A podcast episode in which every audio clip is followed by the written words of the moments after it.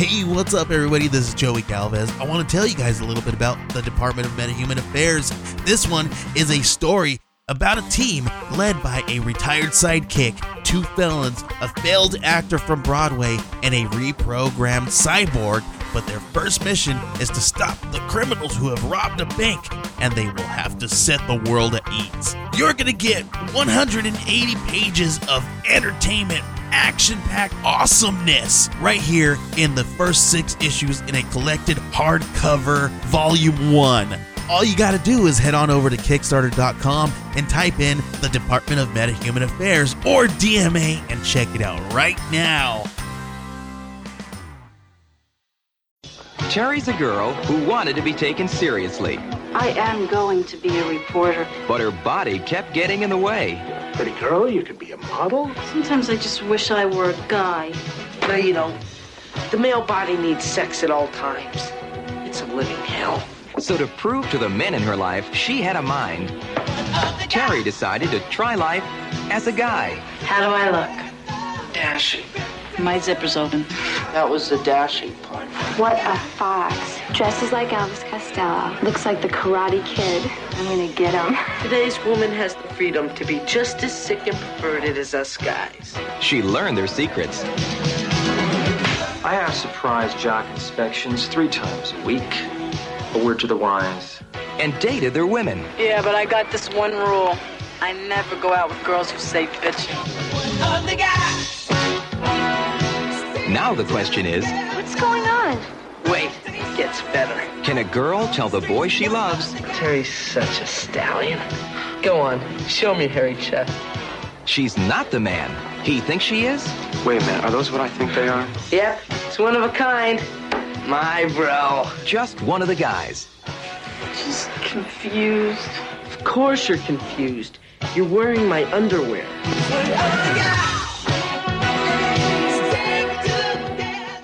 She's not gonna like magically become fat again. Like I You never know. She stops doing the cocaine. She might.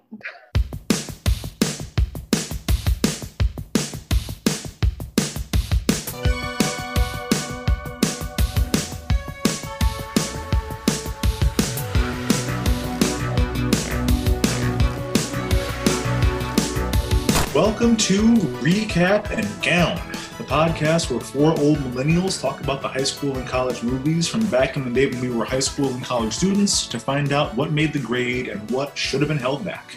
Representing the class of 03, I am your co host Crooks. Joining me this week and every week, he sings like an angel and drinks like a fish, the class of 04's own Big Hearn, David Oscar Hernandez. What up, Dave? Not much, man. Uh, really different watching a movie from the '80s. Really, really weird. Uh, Real change of pace. talk about it. It's it's a change of. It's, they feel like completely different movies than the ones that we were dealing with. It's interesting. Excited to talk about it.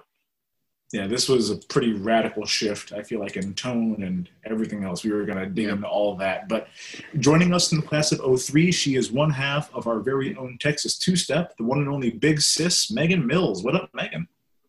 Hey guys, um, it's, it's been a week. I'm just trying to get my my head in focus here. It's been a, a little bit of a crazy day. Um, excited for that whole cast readout because, guys, I, I haven't said any of these names in a while. So Got a big gaggle of strangers over here. yeah, Some, some real, there's one, I, there's one that I'm confused about. But uh, rounding out the two step, this podcast chief criminology and trivia correspondent in the class of 01, Dana Griffin. What up, Dana? Not much. Um, usually when we do these episodes, I like to see like, or when we do, we always, but like I like to figure out when the movie was released. Um, and this movie was released one day before my second birthday. So this Hey! is, you know, it's exciting. I was Yeah. almost two when this movie came out. well, Mazel Tov on turning two. Um, I'm I'm disappointed that this is what they gave you as a gift, I but know. uh, I'm not happy about it. I guess. Yeah. No, I, I don't think anyone is. But this week we are talking about just one of the guys from 1985. It is available on Google Play, Amazon, Vudu, Redbox, Fandango, Apple TV. Was really shocked that it was this readily available. I thought this was like a going to be a hard one to track down, but they have this thing all over the damn place. Um, Yeah. the synopsis from Rotten Tomatoes actually decent this week. Kind of sums it up. Um, when Terry Griffith loses her high school's writing competition, she's convinced that it's because she's a girl. So Terry decides to change high schools and pose as a boy to prove her point.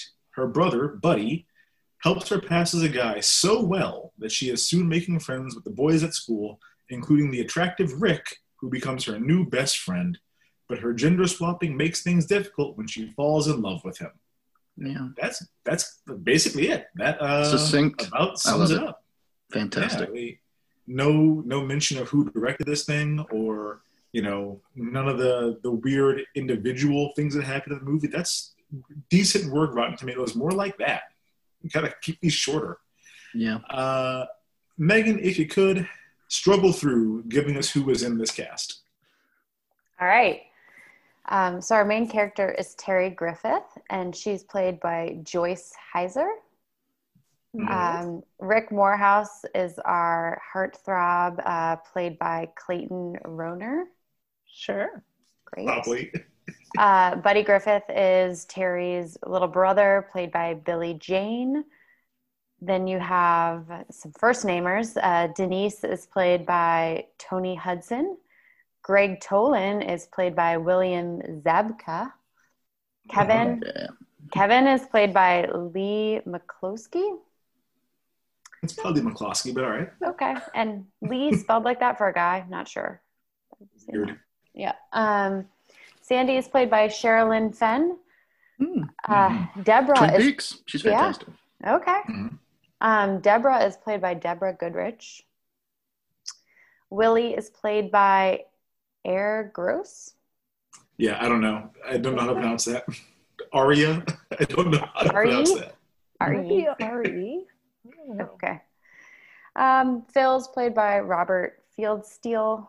Uh, the reptile, what a weird character, played by He had a Stuart name. Carno. Did he? yeah, he- Harold. Oh, He called himself the reptile, but his name was Harold. Well, this IMDb is calling him reptile. So, Sure. um, Coach Mikey Morrison is played by John Apicella. And then I'll do one more. Mr. Raymaker is played by Kenneth Teeger. Yeah, I, I only know that he's been in a lot of stuff. That guy that played Mr. Raymaker. Uh, I remember him from the movie Bushwhacked, which was um, Daniel Stern like masquerading as a Boy Scout troop leader to like get away from the feds or something like that. But that dude played the actual Boy Scout troop leader, and I remember him shaving with like a giant Bowie knife with no shaving cream or water or nothing. So Mm. that's kind of all that I know him from. But yeah, that's that's a, a cast of people that I don't think much of them worked after this. Like Zabka did, and Sherilyn Fenn had quite a career. But aside from that, oh, I don't know any of these people really. Um, the teacher, Mr. I'm looking. I don't know if this was going to be our IMDb deep dive, but it was not. Okay, he's been in stuff. He's, He's been in still a lot of working to this stuff. day. Mhm. Yeah. He's he's in Avenger movies. So He Is plays he? old old German man in the Avengers. it's a big role. Old German man. Well, count it. Old something. that is fantastic. Oh my goodness. Okay, um, let's quick go around the horn here. This might be a little bit different. I don't know if we all have a lot of experience with this movie before the pod, but Dave, uh, did you have any experience with this before the pod? No. I watched this Okay. uh, y- yesterday for the first time. Yeah, mo- a lot of these a- 80s movies, there are some that I've seen. Like I've seen Summer School a bunch. I've seen Back to School a bunch, Oh, but sure, Triple Lindy. this one just kind of slipped by. Uh, I hadn't uh, really uh, had any experience with it beyond that. Okay, all right, uh, Dana. I know that um, you also had the the reaction that I had when I thought about this movie. What was your history with this before the podcast? Um, I have seen it so many times on Comedy Central. Um, Mhm. So, like, have known about this movie since I was probably like a preteen, let's say. Um, so I've seen it a ton. Um, I don't know. If, I don't have to get too far into it, but yeah, I don't. uh, Yeah, seeing it a lot on Comedy Central is probably not like an accurate understanding of what the movie probably truly was, but I'm very No. familiar with it. I think that they they dumbed this down quite a bit for network TV. They used to run uh, House Party. I think it might have been House Party two on USA all the time, and my brother and I used to laugh because they would edit out all the swears in that one. And they have a scene where they turn motherfucker into motor scooter, uh, mother scruncher, and mother father. Yes. so I tend to still say mother father a lot when I'm going to say motherfucker because it's a little bit funny that way. Um, Megan, did you have any history with this before the podcast? No, I, I'm, you know, I'm not a big '80s movie watcher, just in general. I mean, I think that's the the safe choice more often than not. I mean, Um, I I thought I'd seen all of Zabka's movies, but I guess this one just kind of slipped by. Kind of This weird. is deep in the Zabkaverse. turns It out. is. Uh, yeah, like Dana, I saw this a ton on like mid '90s Comedy Central. They, I feel like they didn't have a whole lot of original programming yet, and so a lot of it was just running movies that were big ten years prior, I guess. Um, and when I remember, like when I was just kind of entering puberty, also basically a preteen, this was on constantly, and I was like super into this movie. Um, probably because Buddy was like my inner voice when I was 12. I was a, a gross kid, and Buddy was a gross kid too. Um, but yeah, I remember rewatching it like three scenes I remember from the movie, and that was it. And um, but yeah, this was something that we used to watch way too often. I think for as young as we were. Uh, Dave, having seen this as an adult, did this make the grade for you, or should they have held this back? It was average at best. Um, big old plot holes too. You can drive a truck Oh, yeah. through. I, I, there's a Oh, lot of stuff to talk about in this one. It's just a little long, like an hour forty. I'm like, "Ah, man, um, yeah, didn't really connect with it. Didn't really like it all that much, but average. I was able to get through it. I occasionally laughed. Um, it was a lot of a lot of stereotypical high school behavior. There's the bully and all the nerds and everything. Those nerds were something, Oh, but uh, yeah, We're just talk average. nerds. Nothing special. Nothing special. Uh, Dana, how about you? Make the grade or hold this back? Um. Oh boy, I. I don't know because I definitely like as a kid, you're like you don't. There's a lot of it that just goes kind of. I don't know if it did go over my head. I don't know, but yeah, I. uh No, this movie's not very good. No, it's not making the grade. This is not a good film. It's there are pieces, but I have questions. Yeah, there's a lot of potholes, as Dave said. So no, Oh, not making the grade. tons, tons. Big No, sis, what you. do you think? Make the grade or hold this back? So if I'm grading against like other '80s students, um, it might pass. Uh, but if I'm grading against everything else we've talked about, I'm gonna have to say it does not pass. Like it was a long hour and 40 minutes. Like I, I think it could. I think it could have been like an hour and like five. yeah, yeah. It could have been one one episode of like an anthology series on Netflix. I feel like if they really wanted to do that, Mhm. or Um, or at least fill in some of the plot holes. something, something. They spent so much of that hour and forty minutes on like nonsense that they really Yeah. could have explained some of these things that do not make sense. Um, I'm kind of in the same boat with Dana. This is tough because like the movie is not good. This is a bad movie, um, and a lot of it doesn't make a lick of sense. But like, there's a bunch of stuff that's just like really kind of hand waved away. It just they didn't they didn't really try. But I think some of the side characters are a lot of fun. Um, the movie is just like a really absurd caricature of an 80s movie. And I think because of that, it kind of overrules some of the genuine badness that comes with this movie. So, like, uh, controversial hot take, it makes the grade, but it's like limping across the graduation stage, just hoping it could somehow like trick its way into community college. This thing is graduating on a technicality. This does not belong in any kind of a way to make the grade, but uh, because the main characters are trash, but some of the side characters made me laugh a little bit. So Yeah.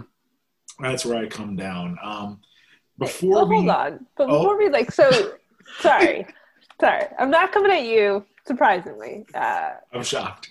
um, but to say Megan that like against that they're '80s films, this is the height of John Hughes. Like, Oh, true. so you have to think about his whole like. I was going to use a French word, but I don't know how to say it. But his whole catalog, and then like this is in there, and I feel like it's tr- it I think to your point, and I don't know if we're gonna get, we'll probably cover some of this, but like, there are parts of it that could be really funny, and there are parts of it that could be touching, but it doesn't do any of them. It it it Mm-mm. try it like it. I don't know. Just thinking about I think it goes into the 80s film category of like the characters. Like there's Okay. there's kind of like it's kind of like from the 70s like the high school or what is rock and roll high school like how Yeah. everyone was like an exaggerated character. Like I could see where that is like pulled through in this movie because there's like a Tweedledum and Tweedledee duo and like like the whole the whole thing. So those elements of an 80s movie are there and then like the music is there and like just the construct is there but it's it doesn't quite work but like if you go back and watch a lot of other 80s movies i mean of course there's some really good ones but then there's a lot of ones that use this kind of formula and some fall very flat and some are are good you know Yeah, it doesn't hold up against John Hughes stuff, but I feel like Yeah. there is a lot of 80s garbage that is not John Hughes, and Yeah. it would probably be okay hanging around with some of that other straight up and down bullshit. Um, before we get into the recap and some of the segments here, does anybody have any fun facts?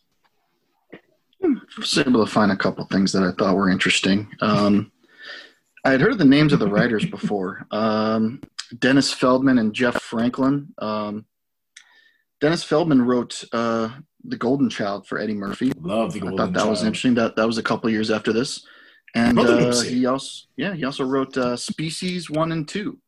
So he went from you know Wow. teen films to aliens uh, nude nude alien. I mean, dude likes boobs. I guess that's that's kind of the big takeaway there.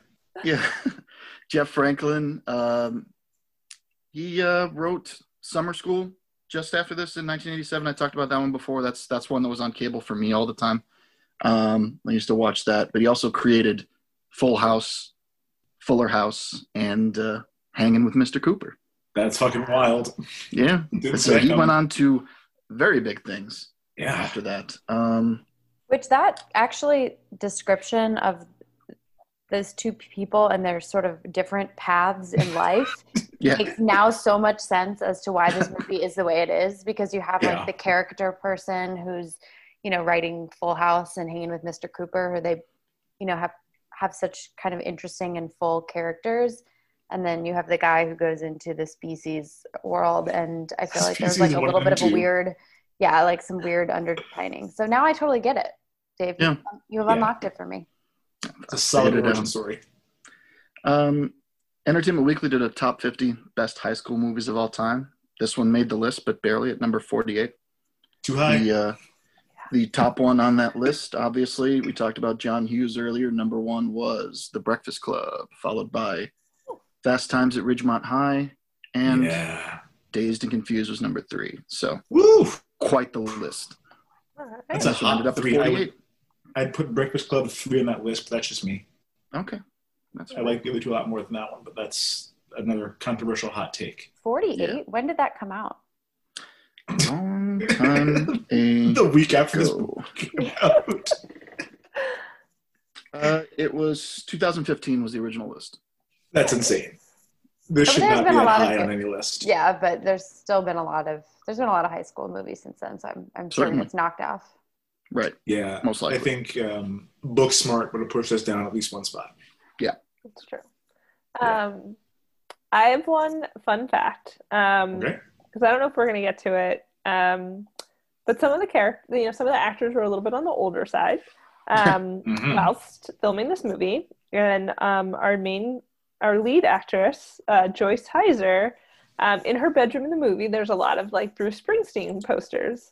Well, it was a little bit of a joke because she was dating Bruce Springsteen at the time. Oh, She old. was, yeah. So, it's a little nod to who her beau was at the time because she was like in her late 20s. Um, so, yeah, that's why there's a lot of Bruce posters in the film. So, that was her boyfriend. She even mentions like there's a part where they're discussing music, and she mentions that she's into Bruce Springsteen. So She a really little wink and a nod. Yep. That is fucking gross. All right, should we jump into the recap here, folks? Sure. let's do it. Okay. Hey, what's your problem? Oh, Oh, fancy. This Strong movie, start. Right to it. Right we, to we it. can't we can't talk about anything in this movie without mentioning all of this real problematic shit. I want to get us started right away with the character of Buddy. Mm. Uh, big sis, being a big sis in real life. What was your take on Buddy? I mean, there's Buddy, and then there's the brother and sister relationship, which is a little bit It's weird. It's weird. I was like, well, maybe my brother and I were just not that close, but I'm like, that's because we were brother and sister, and that's not how these Right. people were acting. Um, yeah, so Buddy was like the 15, basically a 15 year old who who wanted to just bang everything, Everything. everything, and was like so overt to his like parents, his sister. We never see his parents. His parents don't exist. They are doesn't gone he say for the doesn't whole he movie. say something on the phone though? He He says a lot probably of terrible things to his parents. Yeah. They're very honest with each other. It's an open relationship with the parents, but they say some pretty terrible things. I mean, to each cusses his parents out on the phone all the time. If Yeah. my brother acted like that, I would not be his friend. I'd be like, get in line, you piece of shit. That's all I have to say. He has fully wallpapered his whole bedroom with Playboy centerfolds. Um, Just, I mean, you could not look anywhere in the room without seeing boobs and like a big old 80s bush. Um, I don't know why he thought that was okay to do. I don't know uh, why Joyce, I mean, Joyce kind of gave him a hard time about it for like three seconds and then was like, nah, it's fine. Titties everywhere. Like it, he has a number of really kind of upsetting quotes that I want to get to here in a sec too. But Dana, um, what did you think about our our good buddy buddy here? well, I definitely like wrote down like that was like the first note. Um, besides the '80s music, that wasn't actually any real songs because Shazam No. could not find a single one of these. None of them, not a one. um but yeah like the playboy at breakfast um i just feel like and i wish i had i actually probably should have done some like research on that but i feel like this was like a trope a lot it's always like some some sibling or like why is someone always like too aggressively horny like i didn't know any people like this maybe people did it in Uh, private I okay did. I had I had a, one or two friends who were just like this, but never in front of their family. Never in front of their family. Yeah, I feel like it's like uh it's not it's gross. It's almost like the twins making out in Euro Trip. It's like Oh. a bridge too far. Yeah. No, I, And I think it was an example of like a if you set like a animal into the wild who's been in captivity for a while because the parents had just left, and, and you just observe For two and you see him as like, well, I had these hidden. Let's put them up on the wall. I'll, I'll eat pizza for breakfast. I don't care. This is, yeah. He thought I- that's what, what he should do because he didn't have anyone telling him that it was wrong. It wasn't Maybe should have been. I know. And then like the whole time so basically I mean they could have explained it a little bit more about like his basically it sounds like his quest during this the time that the parents are gone, which who leaves for like what, two weeks, a month? Two or something? weeks. Yeah. They went for two weeks to somewhere. We don't even know Out of the country, I think. I think they were in like the Bahamas Yeah. or something. They've left Yeah. the country. Um anyway, but like he ends up am I gonna spoil the movie? Probably it's fine. he ends up having sex with like a senior in high school. So like what, like an 18 year old is then having sex with a 15 year old. I'm I mean, she that character was kind of a mess anyway. Um, Like, Sandy was all mixed up. yeah, but that I mean, and then his sister's like, yeah, that sounds great. Go at it, bro. yeah, I think the bigger question was like, why? Not so much like that they're hooking up. We didn't get any explanation of why that happened. There was never like a scene where Sandy was like, "Oh, this guy." The one time she saw him, she was like grossed out and ran out of the house. Yeah. So there's one of the plot holes where it's just, "Oh, for convenience sake, we're gonna show them hooking up," and then the next day he hops on the back of a motorcycle with some 30 year old woman we have never seen in the movie I and just takes off say- with her. I was gonna say, I'm like, she's significantly older than he is. She was an old lady. significantly. Well, Uh, He's looking for family. He's looking for parent a parental figure because his Oh. parentals just abandon him at any moment. Got it. Touche. That makes a lot of That- sense. That makes a lot of sense.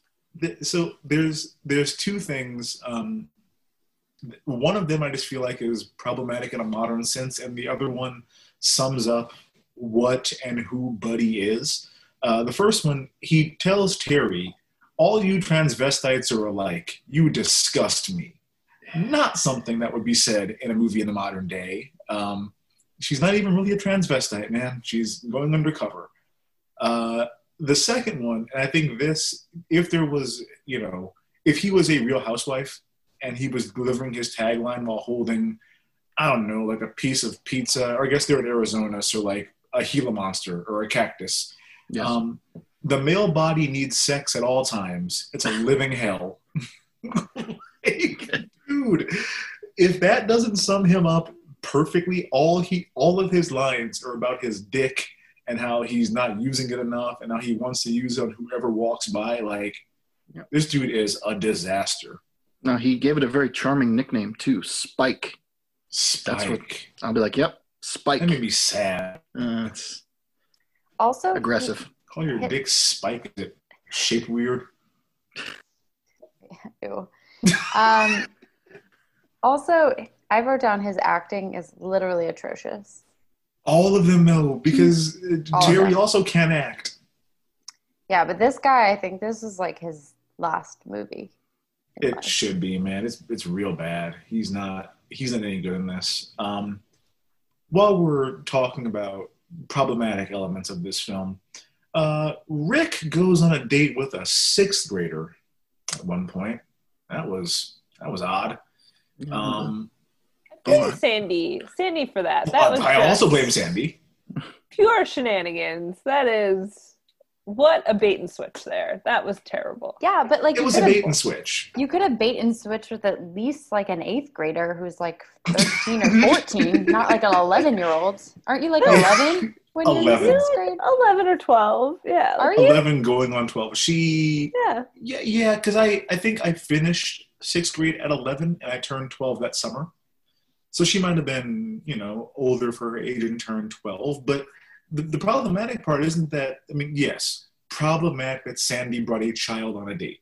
More problematic that Rick goes on like a romantic walk with her instead of being like, yo, I'm gonna, I'm gonna leave. I'm not sticking around for this. Like, I, I gotta get out of here before I go to prison. I think it's more that he's like there protecting his buddy Terry from Sandy, maybe until that last minute. I don't know. It's not Yeah, great. I because he really didn't protect Terry. Sandy pulled the socks out of Terry's pants because Rick walked away with a child into the darkness on the beach. Yeah, that wasn't great. Again though, that's Chris Hansen Sandy. must have a word with him. Mm, Just take a seat right there. Yeah. That Ugh. was uncomfortable. Yeah. Then we also have, I think, in the opening scene, two teachers just openly talking about how hot Terry is, and they got some very serious Rock Cox vibes here. Um, Yeah. This is a throwback to the Mean Girls episode with our own child molesting teacher. Um, Raymaker tells the other teacher that he could lose his job for trying to hook up with a student, and the other dude's like, "Fucking worth it." I'm like, Dude, Ugh. Ugh. no ugh. this isn't all right. Uh, yeah, I I wonder if that was just like more accepted in the 80s because Terry overhears them and has no reaction whatsoever to this. She's just mad that like she's not being taken serious as a journalist. Like there are two men in their 50s talking about boning you out out loud, and you're just like, yeah, anyway, about this article that I wrote. That was. Uh-uh. Yeah, I think I'd forgotten some of that stuff, or like maybe because I watched it on like Comedy Central, like I never truly saw it from the beginning. But I was like, I'm sure I didn't. the hell? Um, as somebody used to work at a school, when kids would wear like, not like Terry's outfit was like too crazy or whatever. We'll get to it. I know. Um, Mhm. But there'd be a lot of times where like male teachers were like, I don't feel comfortable with what this child is wearing. How do we make them stop wearing shit like this? like it was more like this is really inappropriate and like I can't look at this. You know, like it was never like, ooh, check out her outfit in like a ooh, I like it kind of way. It was more like, holy crap, that outfit is like it makes me feel very uncomfortable and I can't like I don't know where to look when I talk to this child because Mm. it's we're not body shaming, we're about but like wear what you want, but like also be respectful of you have to interact with people or something. I don't know. I don't know where I was going with that. Sorry. This dude was fully prepared to lose his job over this. like, lose my whole livelihood, which was, I- did not like to to watch that whole thing go down. Um, while we're on the topic of weird age gaps with sex and shit, Rick lost his virginity to his mom's friend right after his dad died. Um, this whole scene was unnecessary. This could have been time spent instead, like explaining some shit. This is also the scene where we found out that Rick is a James Brown fan, which never comes back up. And as a James Brown fan, that dude's not a fucking James Brown fan. Like, no, nothing about him said James Brown to me at all. Oh, this is a fun fact I forgot to share. James Oh. Brown spent like three days on set teaching Rick, who, or the actor, how to do some of his moves. And I like read that trivia before I watched the movie, and I was like, oh Ugh. man, I can't wait. This dancing do at the of it. end just And the dancing was still so terrible. It was really He didn't bad. do any James Brown. Um, dancer. Yeah. Listen, I, I am a, a James Brown super fanatic um, from back in my breakdancing days. Basically, all of your break beats are James Brown beats, like Funky Drummer, Super Bad, um, I Got It, Night Train, all that stuff just gets like looped over and over again for like an hour at a battle. Um, if you guys have the time, uh, listeners out there, there is a James Brown interview on CNN from I'm gonna say like 1987, 88. James Brown is coked out of his gourd. They, the interview takes place the day after he like went after his wife with like a lead pipe or some shit. Oh, Like he had just gotten out of jail for that Wow. interview, and all he wants to talk about is his is his upcoming tour. Hmm. And at one point, he just starts like answering every question with song titles. So he just yells out, "Living in America." yeah. he comes back with like I- it's I got man's sold. world and I'm super bad. And the and the reporter it's it's it's a it's a female reporter who i think in the modern day like no we're talking about how you just beat your wife. She's like ah you have upcoming tour let's talk about that. Uh, he yells out to um to ted turner during the interview at one point hey ted! It's just it's the it's the there is no better psa for what cocaine will do to you than watching that. It's like a two minute interview. I've watched it thousands of times. It is he's sweating he has on like ridiculous sunglasses. His hair is all a mess. Watch that interview because it is pure comedy. Um, but back to Rick We'll being to the post. victim of. We'll try to post it for you listeners. We'll we'll, it, we'll, we'll link that on the on the Twitter. Um, yeah, back to Rick perhaps being the victim of child sexual assault. We don't know how old he was when his dad died. They don't say. Um, it wasn't like in the last couple of months though. So he Yeah. might have been like 14 or 15 and his mom his mom's friend has sex with him to like cheer him up he says which that feels like some real predatory behavior in that moment I thought so. I thought the whole James Brown thing, this whole setup thing, was gonna like open up some sort of bigger story about Rick. nope No, we don't know anything about this guy like don't even like none of this even mattered. Like why?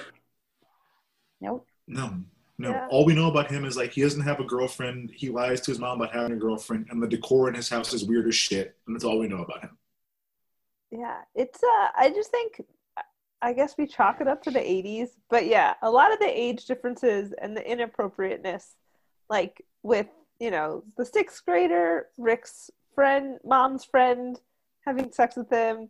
Even um I'm sure we'll get into the really but like Terry and Kevin what yeah Kevin's in college, but like what year in college and how long had he and Terry been? Like that doesn't feel right either. he's popping home an awful lot for a Yeah, college I'm like, student. where Like, he he's go to college the down the time. street? a Yeah. block away And hmm. I know we said these people look like we commented that the cast looks very old, but like legitimately, if you tried to tell me he wasn't a senior, I would storm out of this podcast. So he's like very old. looks 40. I mean, he mean, looks 40. Terry, I wrote down looked older than me. Yeah. That's again, the 80s is a wild time. But like to think that like maybe they've been together for like a year. He's been in co- like I don't know. If we It felt seems real uncomfortable serious. with like Buddy hooking up with Sandy because there's like a maybe a three year age gap. Two or three There- years. Yeah, the same is true of Terry and Kevin, and he seems like a real douche and only likes Terry for a hot bod. So I don't think he's waiting until she's of age. No, no. In defense, that is a hot bod. In no defense, you still should not be trying to hook up with a child because we know for sure he was trying to hook up with a child. Um, perhaps the widest age gap would be Denise and that guitarist from the band. That dude is at least 35 years old. Yeah. That is an old man. And like, what a creep ass move to play a high school prom and be like actively scoping out girls from up on stage and like making eyes at them. It's prom. Your band is playing prom. He wasn't even attractive. I was like, He was maybe He was hot. I was Yeah. like, all right. But I was just like, ugh, this guy? That dude was an uggo. Yeah. And then the whole Denise thing. Yeah. Tell me in what world Denise has a hard time finding a date. I just don't buy it. Well, that was like she one of my had- early notes. In what world does Denise not like get dates? Yeah, she's very She pretty. had a hard time. She looks like Rebecca De Mornay or like uh, who's the other Mhm. one? She she had, like Kim Basinger vibes. I'm like, wow. Yeah, she had a hard time finding a date because she day. used to be fat. She used to be fat, and then nobody the wants her now. It's It's not Yeah. there. There's there's no. they logic. all know she was fat before, and then it's like, woof, skinny now, but fat back in the day. So Mhm. persona non grata. The logic does not track. And I'm not Uh-uh. here for it. She's not gonna like magically become fat again. Like I You never know. She stops doing the cocaine. She might. It's true. God, I, I think are of all the characters, the cocaine, Doing the cocaine. cocaine, was smoking. Mm. Mhm. Oh yeah, it's it's it's healthy in the 80s. drinking Now beer, everything's brand bad beer. for you. I Oh yeah, the kids cracking beers. Like come home from school. Beer you want brand some beer. Yep. Beer brand beer. Oh man. I Found out will that's say- actually that was a real thing. Beer Yes, brand beer. Beer brand beer. I will say on the date, they at least gave the child a Coke. They were all That's- drinking yeah. beer The brand eleven year old. beers. The eleven year old got the coke. They didn't give the 11 year old a beer. Um, so now that we've gotten Wait, I have, some, oh, I have one more. What's your problem? okay. Uh, the fight scene. I mean, just the acting in that. Oh, the acting. I mean, the acting throughout. Um, But I mean, the acting in that especially. my my concern with i mean okay you, it was what, three guys could not beat up zabka it took like he beat up three guys and then one of them finally got a drop on him probably because he was exhausted Yeah. he had just gorilla pressed terry into the ocean which they're in arizona what fucking ocean was that That part, yeah, that, that didn't make a lot of sense either. I was like, we're we're having a beach prom at Maybe it's not a Havasu, lake. Luau. It's not a lake. Lake and there were big ass waves That was in. definitely an ocean. that was the Yeah. ocean Oh yeah, All right. All right. and while we're while we're on the topic of Arizona, um, I need someone to explain to me these New York accents because Terry had like a Long Island accent, and uh, so did Buddy. Which you know what I would say, okay, they moved from New York. I can explain that. Uh, Denise also heavy New York accent. I'm like, well, now it doesn't make any sense at all. I don't know. Arizona, maybe it's a large transient population. It's, there's there, it's fewer people who are like born and live there. A lot of people from other places who are like, I'm I done with the winters. I mean, it, it could be a lot of people who've been living in New York or the Northeast for the last few years and decide, you know, I'm being Arizona, but I'm taking my accent with me. How about that? They sure the fuck did. Yeah. I mean, just the whole like fight scene, like it looked like kind of like a Three Stooges fight. Like if you ever saw that back in the day, where they like Yeah.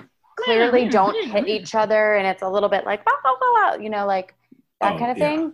But they like per- they tried to make it look like it was hitting each other, but not very hard. And so it And was we- just like, yeah. like what is happening here? uh, Rick was just like throwing jabs and uh, Zabka was over here just like taking him in the face.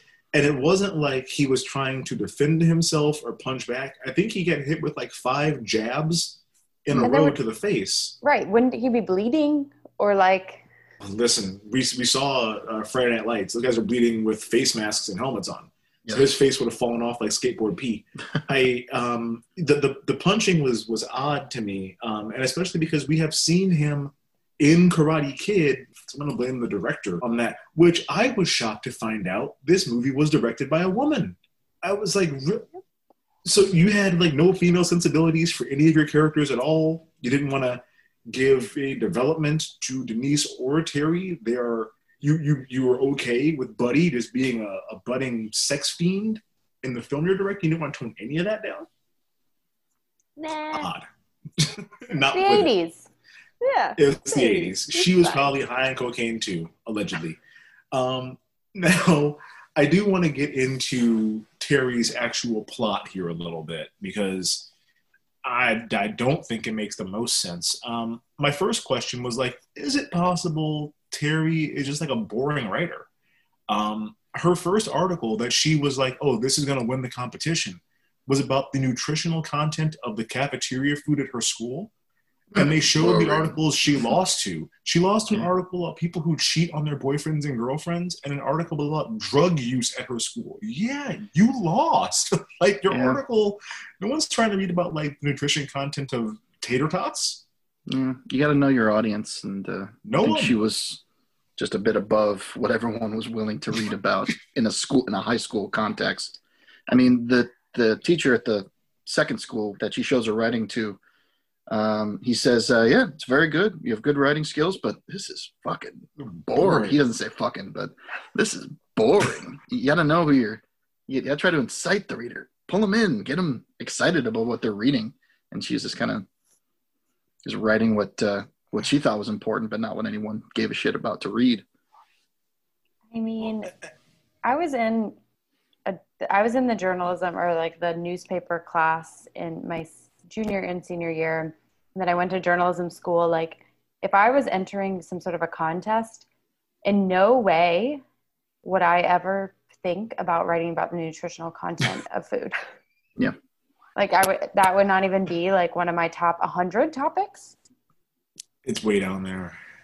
I I also I'm very curious what her article was about at the other high school that he said was boring because it wouldn't make sense for her to write an article about the food at a different high school. Yeah. Like I'm assuming she wrote some other article and was like, No.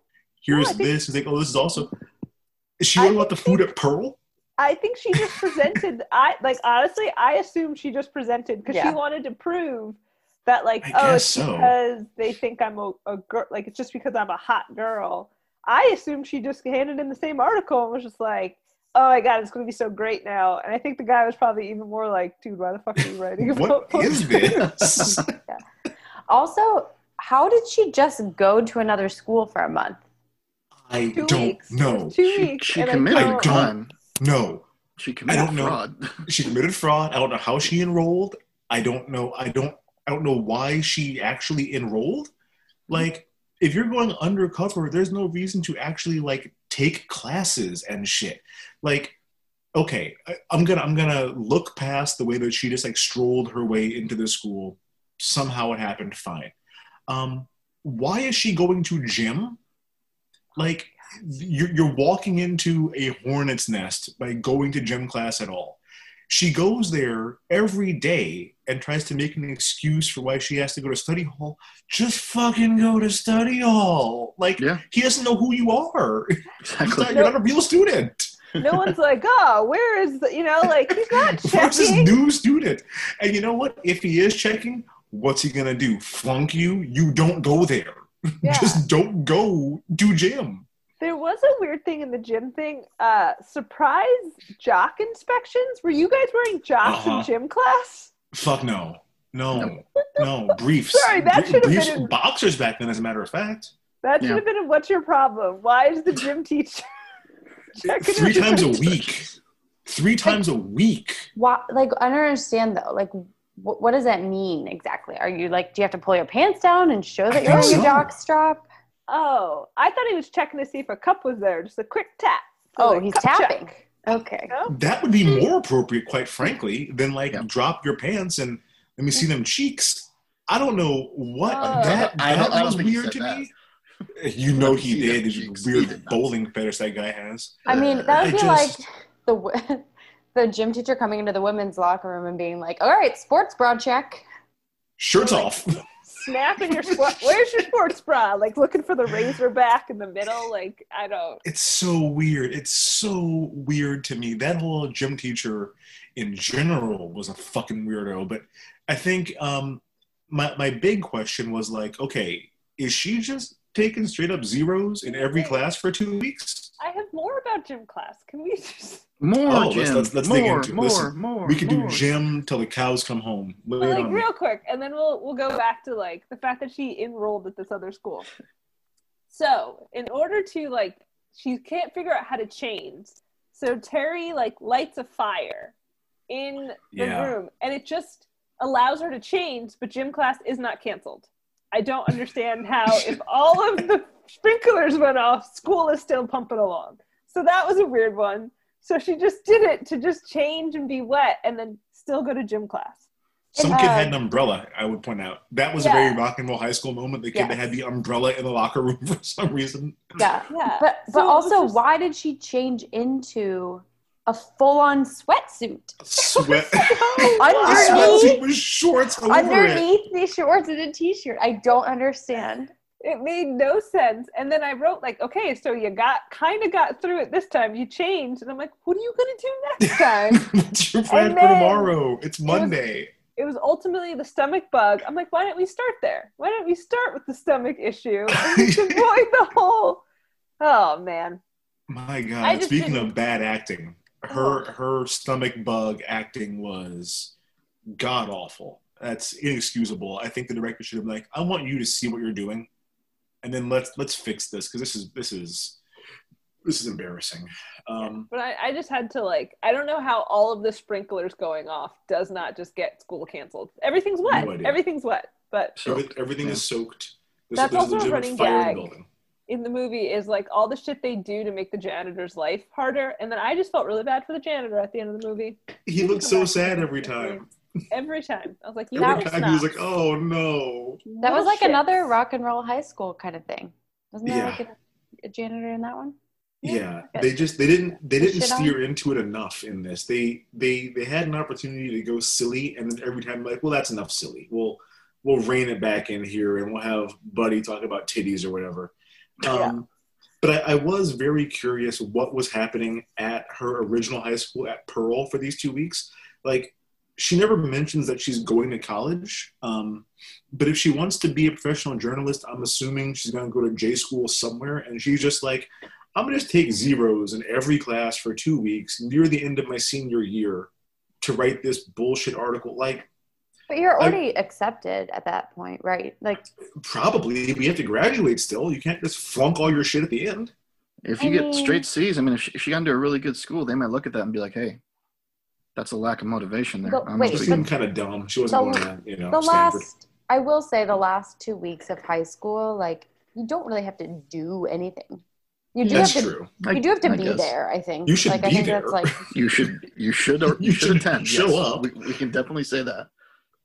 Yeah, they there's a there's a, a really really really awful uh, Disney Channel original movie called Genius, where it's a kid who's like a child genius, a prodigy who goes to college and like pretends to be, um, I guess, like a middle school student for a girl that he has a crush on, and you see him like trying to juggle both. That would have been a more interesting movie to me of having her Hmm. like try to be at Pearl as herself and then like part of the day find some way to get over to Sturgis Wilder to like do more undercover recon as this boy like that would have been interesting but just having her be like yeah I'm just not going to school for a couple of weeks and no one's gonna care no one's gonna notice but I have to be in gym though No. Yeah, Yeah. I think it was just to get the gags, but like I think it was also Yeah. she thought she could just show up there one day out of the blue and That's show this guy my article, be told I'm a genius, and then Yeah. go back to Pearl and rub it in homeboy's face.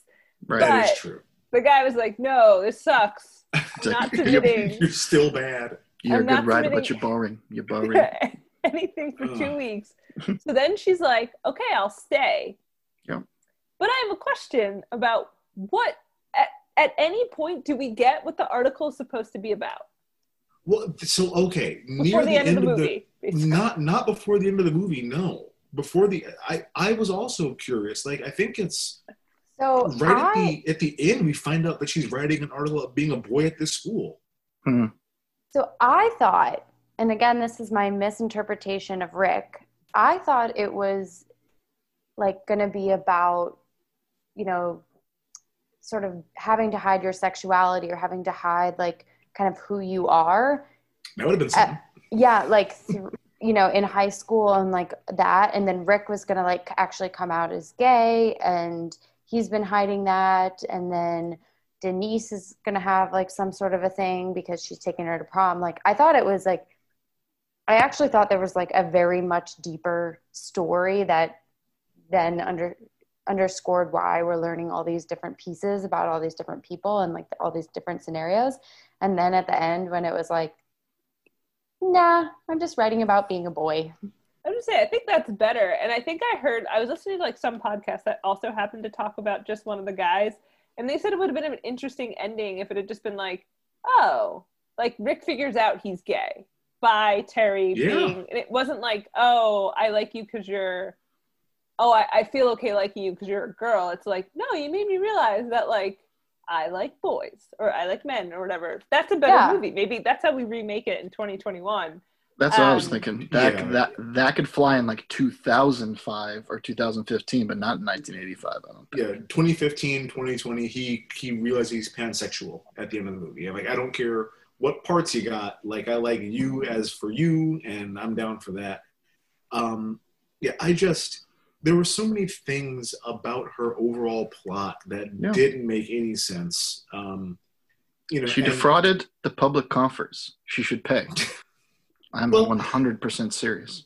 my my real question here was like all right so like your article is about being a boy but you didn't really try to figure out what it's like to be a boy you made one friend Mhm. you didn't like you didn't i mean if you're going to be a boy then she should have wanted to like date was what was her name sandy like you should try to find a girlfriend for yourself you should you should try to do all these things maybe try to join a team of some sort like that's what it is to be a boy in high school. She's just a boy in terms of I look like a boy and I have one guy friend. Wait, hold on. Sorry, I'm just thinking about this. Is that what the article's about? What it's like to be a boy? I thought it was. Yeah, Oh, did I not It was- pay attention well, to that- end of this that's what- movie? I th- that was the article that she was trying to write, and then at the end it was an article about falling in love with this boy. But like I think her Oh. intention was to write an article about what it was like to be a boy, kind of like a black like me situation, where she's going undercover as a boy and then like writing about what it's like to be a boy in high school. um, I thought the article was about learning that looks aren't important. Wasn't the fact that we don't fucking know is a big problem. Yeah. I I just went with I was like when my when my theory got um, dispelled, I didn't even listen to what the article was actually about. It Yeah. didn't. It didn't fucking matter. It didn't fucking matter. Um, I, I also, uh, and I know Dave has some thoughts on this. Y'all, this movie was PG thirteen. Every time you're in Buddy's room, there are hundreds of fully naked women on screen. There, we talked about the kids drinking their beer brand beer. Buddy talks about getting a blowjob at one point. There's an awful lot of dudes walking around in just a jockstrap with butt cheeks all flapping in the wind. You know Um, what? I'm some dude talks about the rash on his dick. There's a, you know, we, we see Terry's whole boobs on camera. like, they didn't they didn't curse, so it's fine. Yeah. they, I guess they didn't. But I was thinking, tho- Pat, and yeah, I, I didn't hear an F word anywhere. I, I didn't hear the big one. I didn't hear any of the big ones. Yeah, and those boobs were definitely the boobs of a late 20, early 30 year old woman. Yeah, those are some 28 year old titties. Um, Yep. Listen, a, a, a fantastic rack, I must say, but those were not the, the, the breasts of a teenage girl. Those were, that was, you're a woman with that. Her whole, the, the one time you see her in the bikini, you're like, okay, really, you're supposed to be playing like a 17 year old girl. No one believes this. were we like just figuring out PG thirteen? Is that why this is like? That's what I, I was going to go into that. P, PG thirteen came into existence in July of '84, about nine Okay. months before this movie. right before Um, this. It was in reaction to a, a couple movies that had come out previously, specifically Indiana Jones and the Temple of Doom and Gremlins, because of all the gore, people eating monkey brains, that people were livid and, and unhappy. It's like, well, I took my kid to this PG movie, and all this gross stuff was happening. It scared him. So it was Steven Spielberg who actually said, "We need something in between PG and R. Let's let's see what we can do." And they came up with PG thirteen. Uh, July first of nineteen eighty four was the first time that it was implemented. Do you guys know what the first movie was? I have a guess. I don't know if this is true or if this is me thinking it's true. Was it Red Dawn? It was Red Dawn. You got it. Right. Wow. Patrick wow. Swayze. There you go. Yeah, Um, 19, yeah. Lis- listeners, I can attest. We're all seeing his hands, and he's not googling this. That was a Nope. I, I, That was a I'm real gonna guess. tell you, when I, when I said that me and Nick's trivia team was the Brocktober's of our bar, we were not kidding. Like that, yeah, that was off the dome, y'all. So I will take that. Yeah, Um, PG 13 was basically, it, it was narrowed down to it was parents strongly cautioned some material may be inappropriate for children. Some. Quite a bit. of Stuff Yeah, that would be the, the entire for- movie is inappropriate. most of it. Yeah, most of it. Yeah. all of it. There are again. If we were to count, I, I would put the over under at 45 fully naked women in every screen when we're in Buddy's room. They're everywhere. What's wrong Yeah. with the naked body? What's wrong with Hey, listen, letting No. people see titties? not a goddamn thing. I love titties. I know Dave loves titties. They're pretty good. Yeah, they're pretty good. It's not that there's a problem with it. It's just that by modern standards, this movie would be a hard R. Like they were evolving Oh, yeah. PG-13. I get that, Yeah. but like, the, I mean, We don't need Those- to. Le- we don't need to lean in our into our puritanical roots. We can oh god, no. be free with the body. It's the violence I worry about with the kids. There was Yeah. some of that too. Yeah, But some I feel like a if bad they, version of that. Yeah. if they if they made this now, those would just be like Maxim. Is Maxim still a thing? Those would be like Maxim photos all over I don't, know if. I don't know if it's all digital now. It may still be a thing. I, I haven't seen a It newsstand in a long I'm, time. I'm old, but it would be something like that. They'd be like bikini women all over the walls, not just like full boobs and bush as far as the eye can see. That was, and I, I'm I'm now curious what the Comedy Central version of that is. Is the whole wall just blurry, or did they? It's did probably just a blurry wall. Titties I- on Comedy Central. I was gonna say I don't think I saw it, or like I saw that there were centerfolds all over the wall, but I like Mhm. it didn't catch my eye. But I was also watching it in SD because that was. I, I'm sorry, I I was was, gonna- not going to to spend the additional dollar more? dollar no, on I- HD on this movie.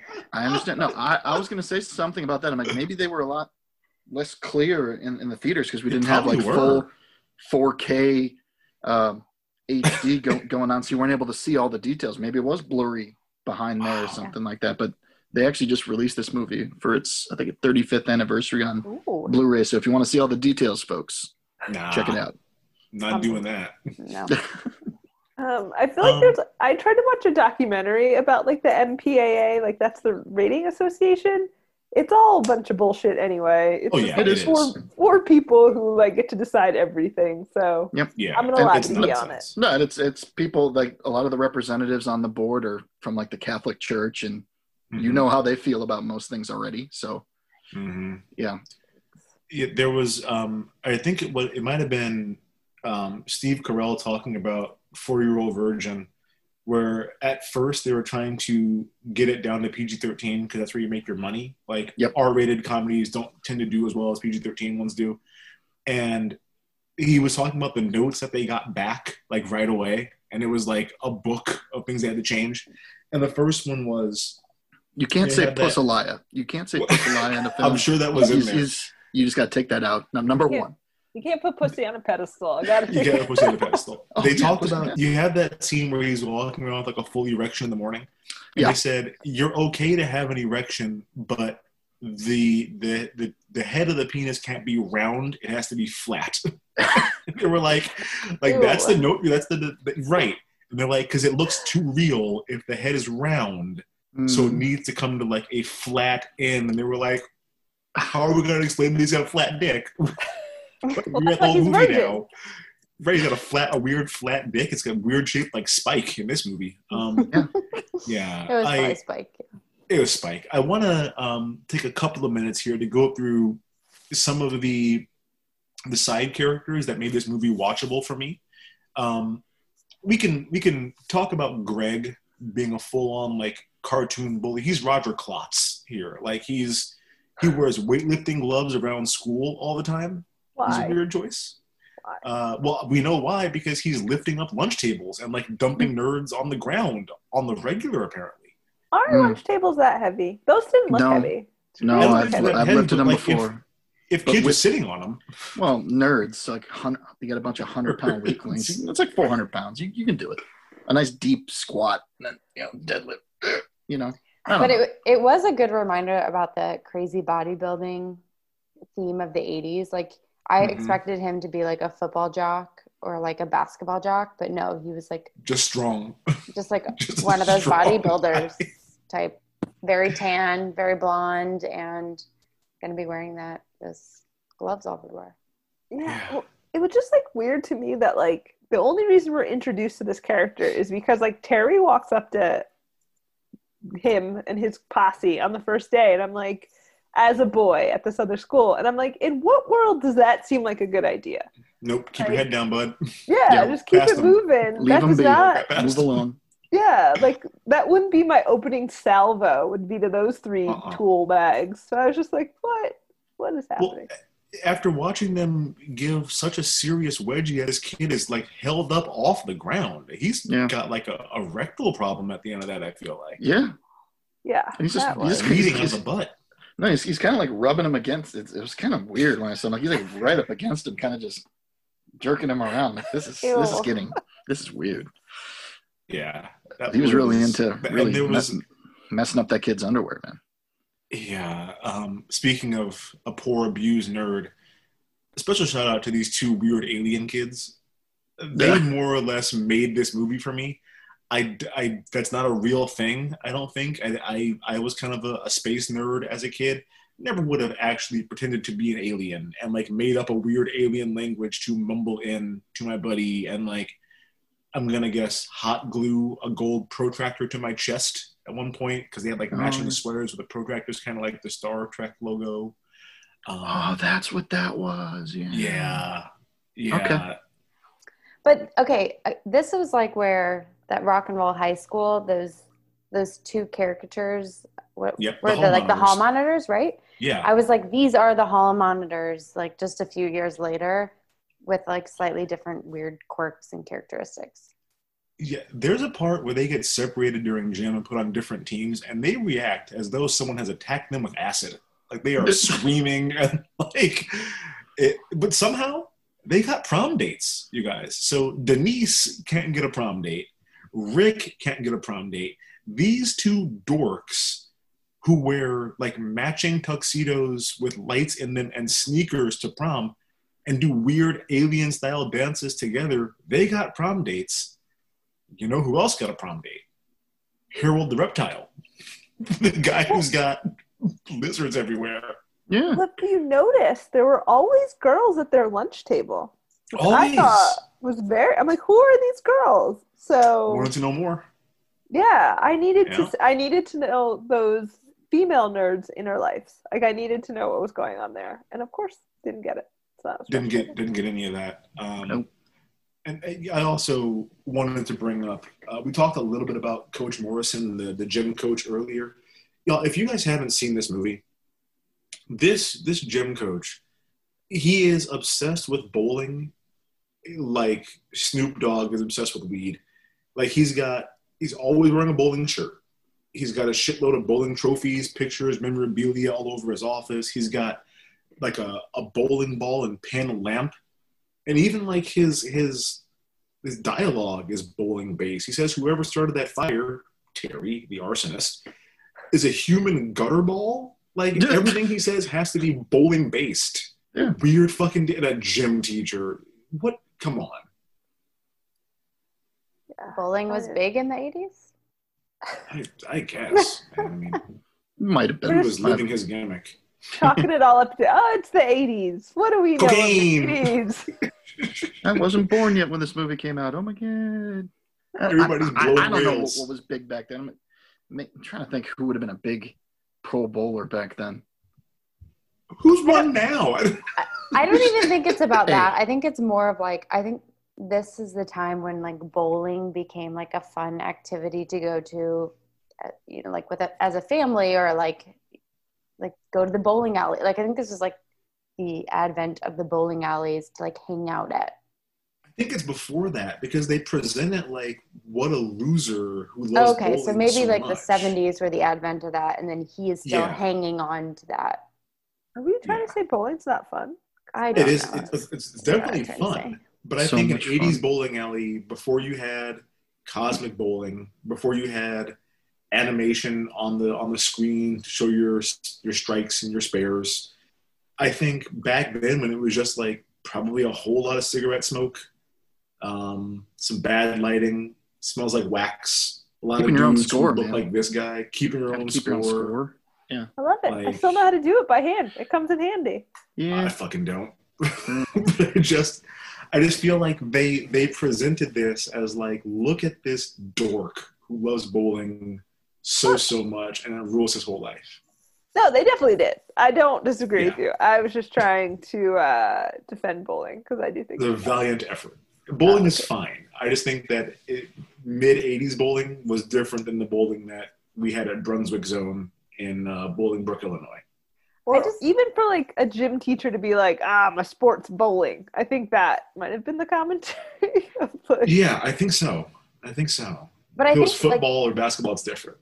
none there were no sports in this movie like we just were talking about how like the jock i thought was going to be like a big sports guy and he was like a bodybuilder and then Yep. gym teacher is like the bowler and then what did they have them do outside like I think they were gonna play basketball they split them into shirts and skins, but I'm only guessing because it was five on five. So I'm assuming that was any basketball, but like we didn't see a basketball. I don't think. yeah Oh, that's another question I had.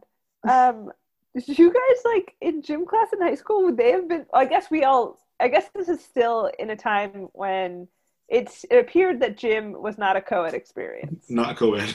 like it was when we were Still in high not school. co-ed. Um, okay, because I was gonna be like, were you guys ever told, all right, guys, we're divvying you up, and some of you are gonna take your shirts off, and the other Oh, ones. no. Nothing no, like we didn't that. do shirts and skins. We in middle school we had reversible gym shirts. i was going to Yeah. say we had Uh, reversible yeah red on one side, white on the other, and the white was like the inside part, so it had really bad pit stains all over it. Yeah. And then in high school we had pennies that we'd wear. Um, yeah you know, for for gym, but for sure it was like, all right, take your shirts off.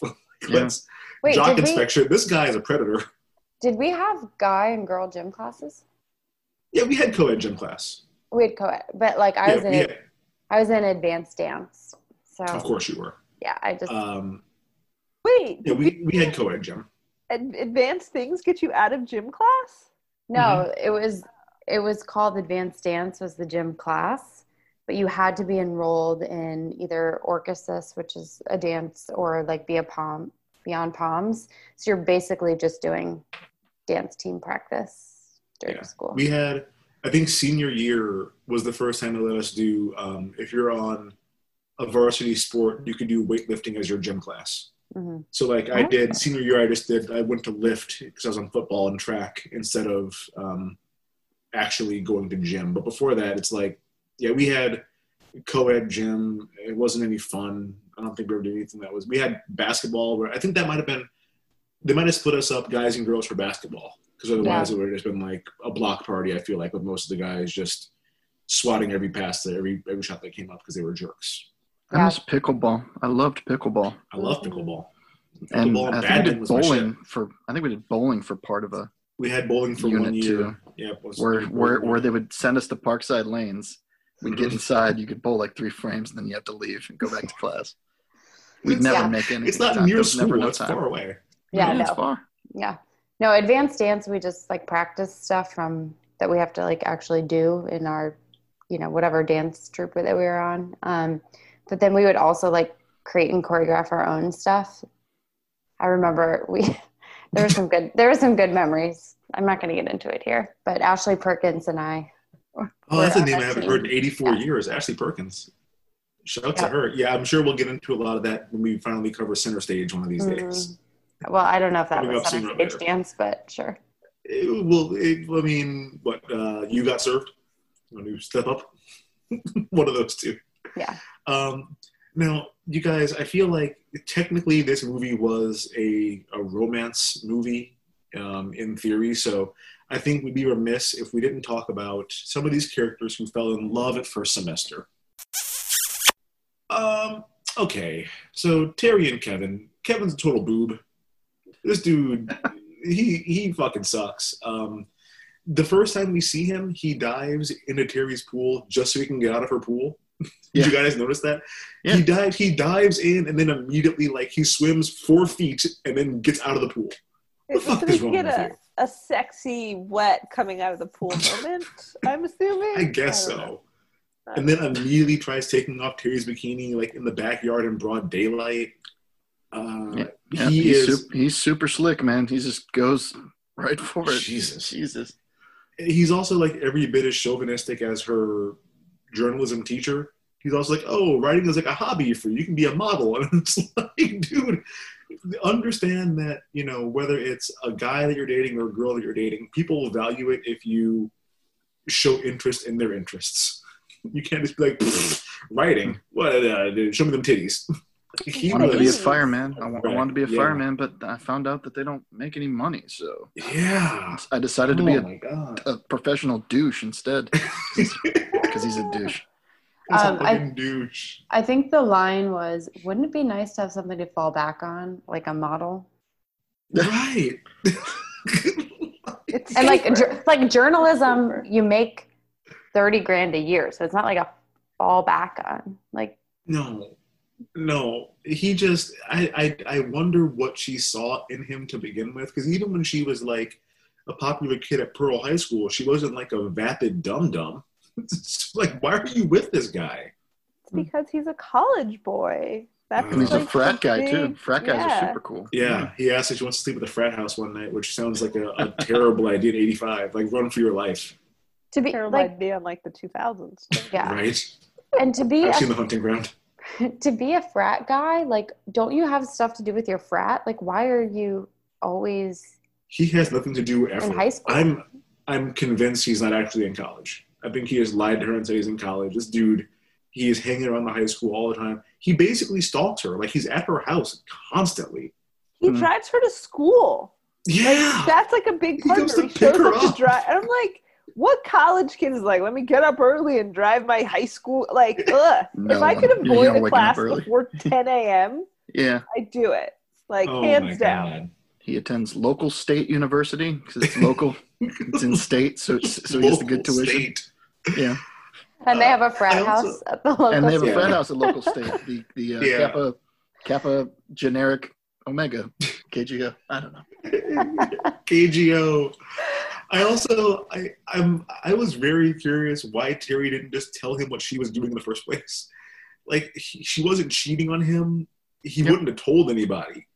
It it just would have made it so much easier for her to be like, all right, I'm going to cut my hair for a couple of weeks. I'm going to be like undercover doing this story. Like it's gonna it's gonna be two weeks and we're back to normal. Why was she like hiding any of this from him to begin with? To create conflict. Plot hole, homie. Just Uh, cause.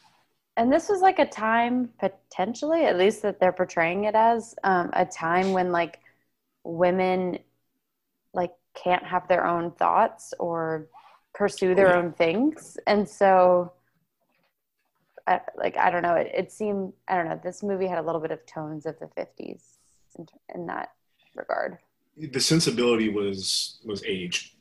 You know, I think a lot of it might have been because the studio heads at the time, um, and probably like the producers and you know perhaps even the writers were just from a different era who were a lot more kind of buttoned up than 1985 would have made a lot of sense. I just I didn't understand the gender roles were real real messed up. Um, Yeah. You know, he already didn't understand her wanting to be a journalist in any way, anyway, and I'm sure he would understand even less wanting to go undercover, dressed like a guy, to a different school for any amount of time. So she's probably I like, it's not, guess. it's not worth explaining it.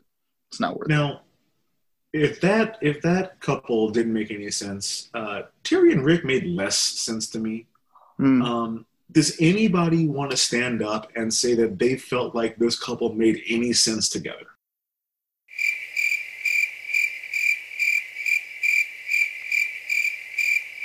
I thought Rick was gay.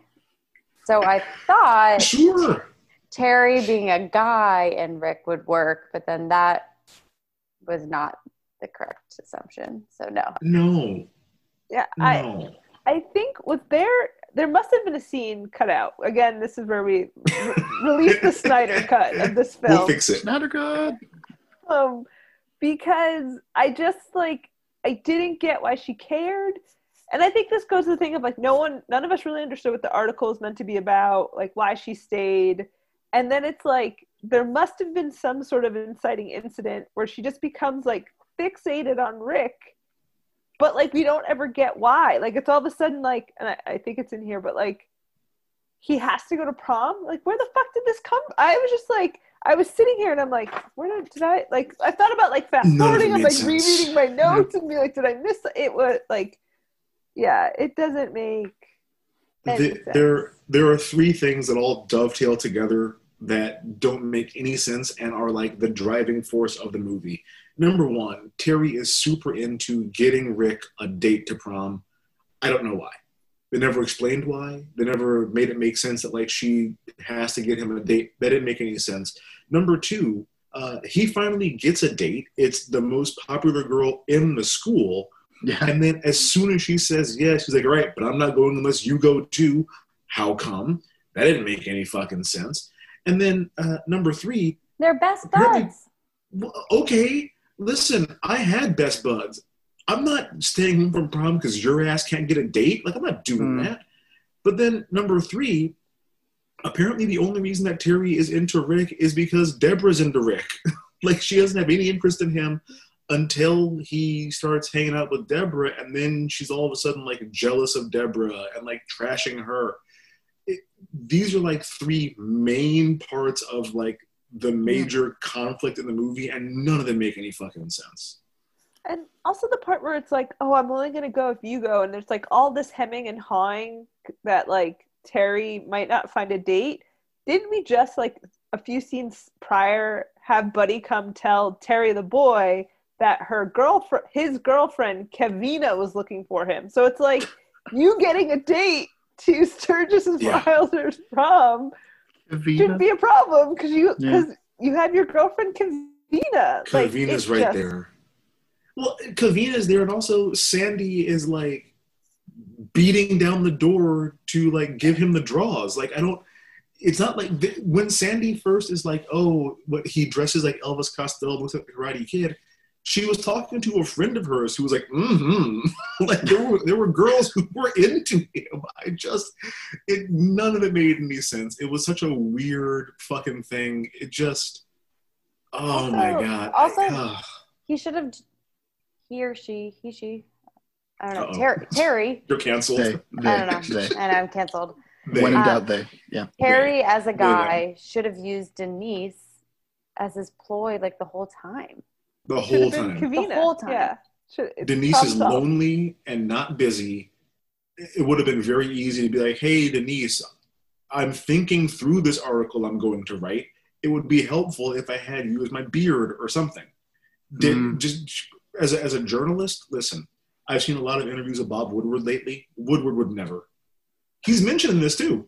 Woodward and. Bernstein get called out. Yep. She's like, they wouldn't care about their girlfriends or whatever. Like, yeah, do some thinking about what you're going to do before you fucking do it. Because this this was such a, a mess of a couple. And then to top it all off, when Terry does finally like flash him, he has no reaction to seeing those 28 year old titties. Instead, he's like, "Oh, you lied to me. those? I think What his, Where do you get off having tits?" Yes, I was like, that's the line. That's one of the quotes I put down. Where do you get off having tits?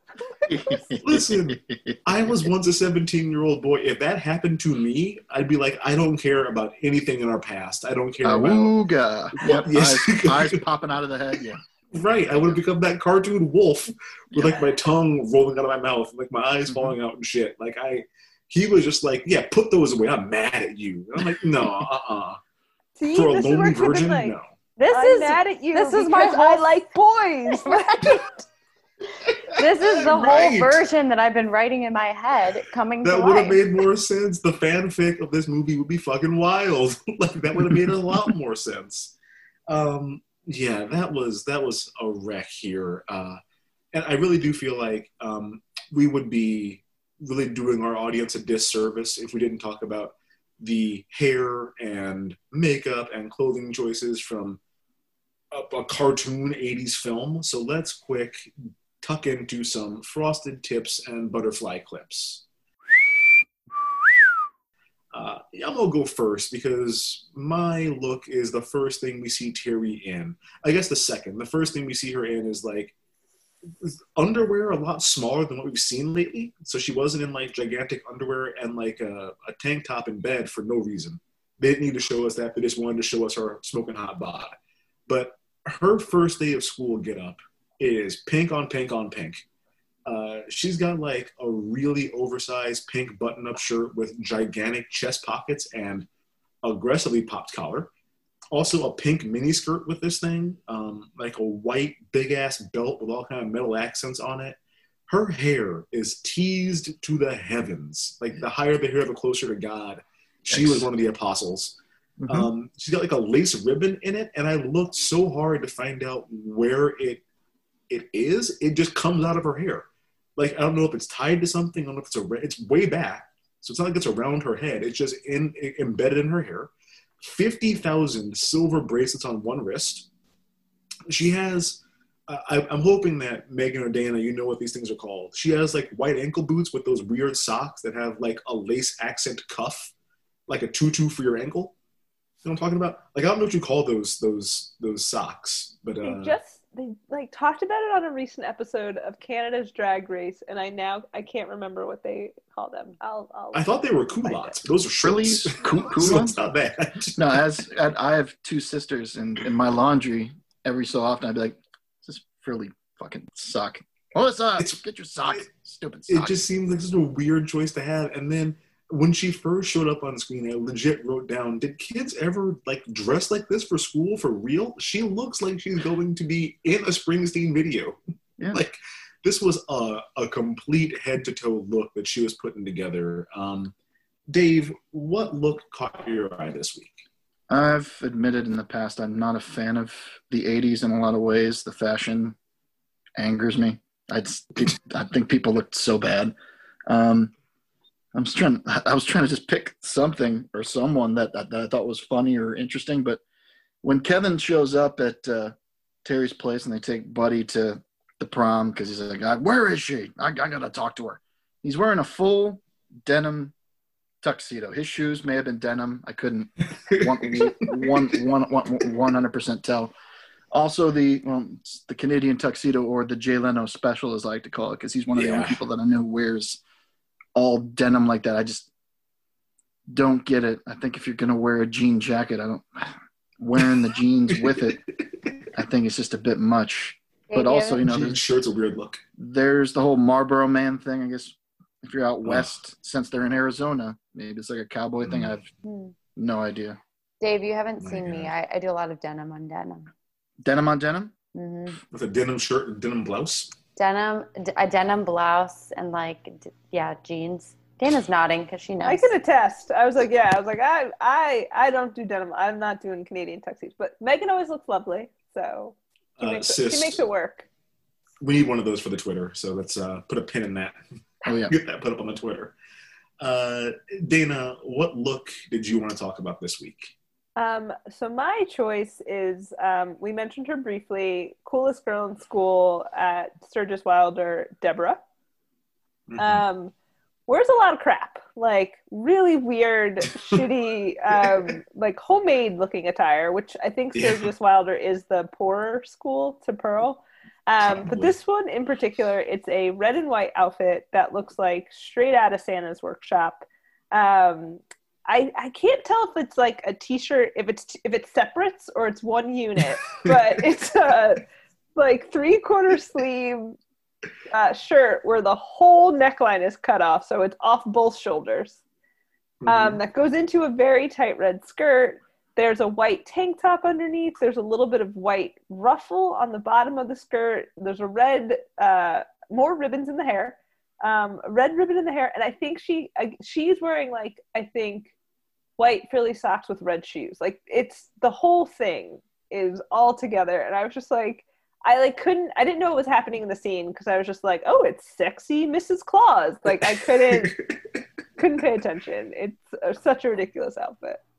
Yeah, I don't know how that stayed on. It just it, it had to be all attached because off of both shoulders like that, you would think that she'd be like yanking it up all day long to keep it in place. It's not great. Oh, and there No. was a white belt, so a lot of white belts in the 80s Yeah, apparently. a, lot a big a big chunky white belt. Yeah. Uh, big sis, what look did you want to bring up this week? I mean, I'm surprised actually that any of us talked about anyone other than Terry because I think her whole wardrobe could have taken up our whole frosted tips. It really could have. Um, however, I'm going to go with her um, white date outfit. So when she was getting ready to go on a date, um, I think it was a white leather top. It had like the cinched top um, pieces, so it looked like a little bit of like a, a bow almost. Um, and then it had the white skirt, but it was like one of those weird 80s skirts where it just like randomly cuts off. Like it doesn't have like an even bottom or like no. an even angle even. It's just like a very weird hem. And then she has white fishnets, which with which I want to say are like maybe like pearl studded. There were like some sort of like white jewels or pearls woven in. Um, and then she had white, I think pointy shoes. I can't remember actually the shoes, but they're definitely white. And I'm like, this this outfit looks so uncomfortable. like I am uncomfortable sitting on my couch in like very large overstretched shorts and a t-shirt looking at this outfit. Yeah, yeah, a lot of effort. I feel like it looks very similar like years later. I feel like Halle Berry wore something similar to it in like the Flintstones movie. It was very oh, like Yeah, probably. Like, Oh yeah. barbarian, like sexy barbarian because it was like all leather or whatever, and I, or like sexy cave woman. Like yeah, I was distracted. But it was like also very like not good leather. It was like very faux pleather. leather. Yeah, this is this is Naugahyde she's wearing. She's the back seat of a I don't know Thunderbird of some sort. Not not the best work. Um, well, you know, one of the things that we like to do on this podcast is uh, take a look at a character who didn't really have a big role and see if this was kind of the start of big things for them or the peak of their whole career. So it is time for an IMDb deep dive. Uh, I'm going to talk about again. I don't know how to pronounce his name. It might be Ari Aria. It's A R Y E. Um, so Arya Gross is what I'm going to call him. Um, he was the alien kid Willie. Uh, this was his fifth credit. All right, so this is early, early, early in his career. Um, he now has 123 total credits on IMDb. So this is a classic case of start of big things. He was previously in um, one episode of Diff'rent Strokes and an episode of Knight Rider. Uh, shortly after this, he was in Soul Man, Oh, which is one of the most problematic films of all fucking time. Which, if we keep on doing time warps, I'm gonna talk about that, and I'm gonna get real mad. I'm gonna get like real drunk beforehand, and just be like slurring and screaming at it. Let me tell you Um, so about this bullshit movie. Let me tell you. Uh, so he was the original narrator of the Wonder Years, um, only for the pilot. So he he got he got Meg Griffin here, um, replaced by Daniel Stern for like every episode after that. He has been in a ton of TV stuff. So I'm gonna give a quick rundown on just the ones that I, I recognize here. One episode of Friends. Uh, he was one of the co-stars of Ellen. Um, he was in every episode of that show. He was in The Profiler, Outer Limits. He did a voice on Rugrats at one point. Um, Diagnosis Murder, Just Shoot Me. Touched by an Angel, which is my mom's favorite show from back in the day. Uh, X Files, ER, The Practice, Six Feet Under, The West Wing. What up, Dave? Grey's Oh, Anatomy, yeah. Medium, SVU, uh, Ghost Whisperer, The Mentalist, Fringe, CSI, Criminal Minds. He had a 17 episode arc on Castle. He was in Designated Survivor, Glow. Um, I don't remember him being in Glow, but he was in Glow. And then most recently, How to Get Away with Murder. So he's like a weird looking dude. Um, he's a character actor. You know, just kind of plays kind of a, an odd looking guy, but he has stayed really, really busy and he has been, yeah, really hustling considering he basically just made like weird noises and acted strange in this movie. So props to him. Uh, and also props for surviving Soul Man because fuck you if you were in Soul Man. Um, now, that does bring us to the end of our podcast. And just like the end of the school year, that means it's time to hand out some superlatives. Terry is most likely to be canceled when a college article in which she wears blackface for four months, understand the black experience, resurfaces 30 years later.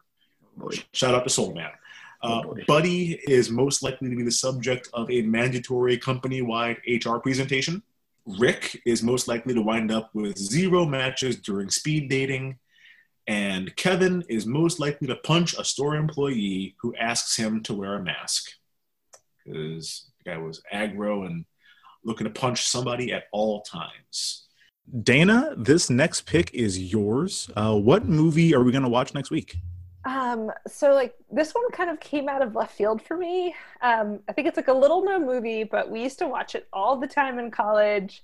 Um, used to really enjoy it back then. Um, it's from 1999, but it's like set in the past. Um, I don't know if you guys are familiar with it. Outside Providence. Who? No. What is that? Never heard of this. Um, uh, I don't, like, do you guys remember like Shawn I'm Goog- Hatosy? No, Or- I'm googling it right now. I would know him from. um, he was in the faculty, and Amy Smart's in it. So, Okay. Amy Smart from Varsity Blues fame. Yes. Oh, I do looks- know Amy Smart. Alec Baldwin. Hmm. Yeah. Alec Baldwin. Yeah. Yeah. God damn, pal. All right. Okay. All right. Well, you know, spent a lot of time watching this in the dorms in college, so I was like, let's let's bring it out for the pod. listen, it's always fun to have a movie that I've never heard anything about, never seen before. So this should be a, a pretty fun first watch, I think, for all of us. All right. Uh, guys, that does it for this episode. If you like what you heard, uh, tell a friend and pop on over to Spotify, iTunes, Google Podcasts, or wherever you get your podcasts, and be sure to subscribe, rate, and review. Uh, also, you can follow us on Twitter at Recap and Gown Pod. That is R E C A P N G O W N P O D. Um, and if you didn't like what you heard, to quote William Zabka himself, Greg Tolan, you are a total chump stain. Take it easy, millennials. We will see you next week.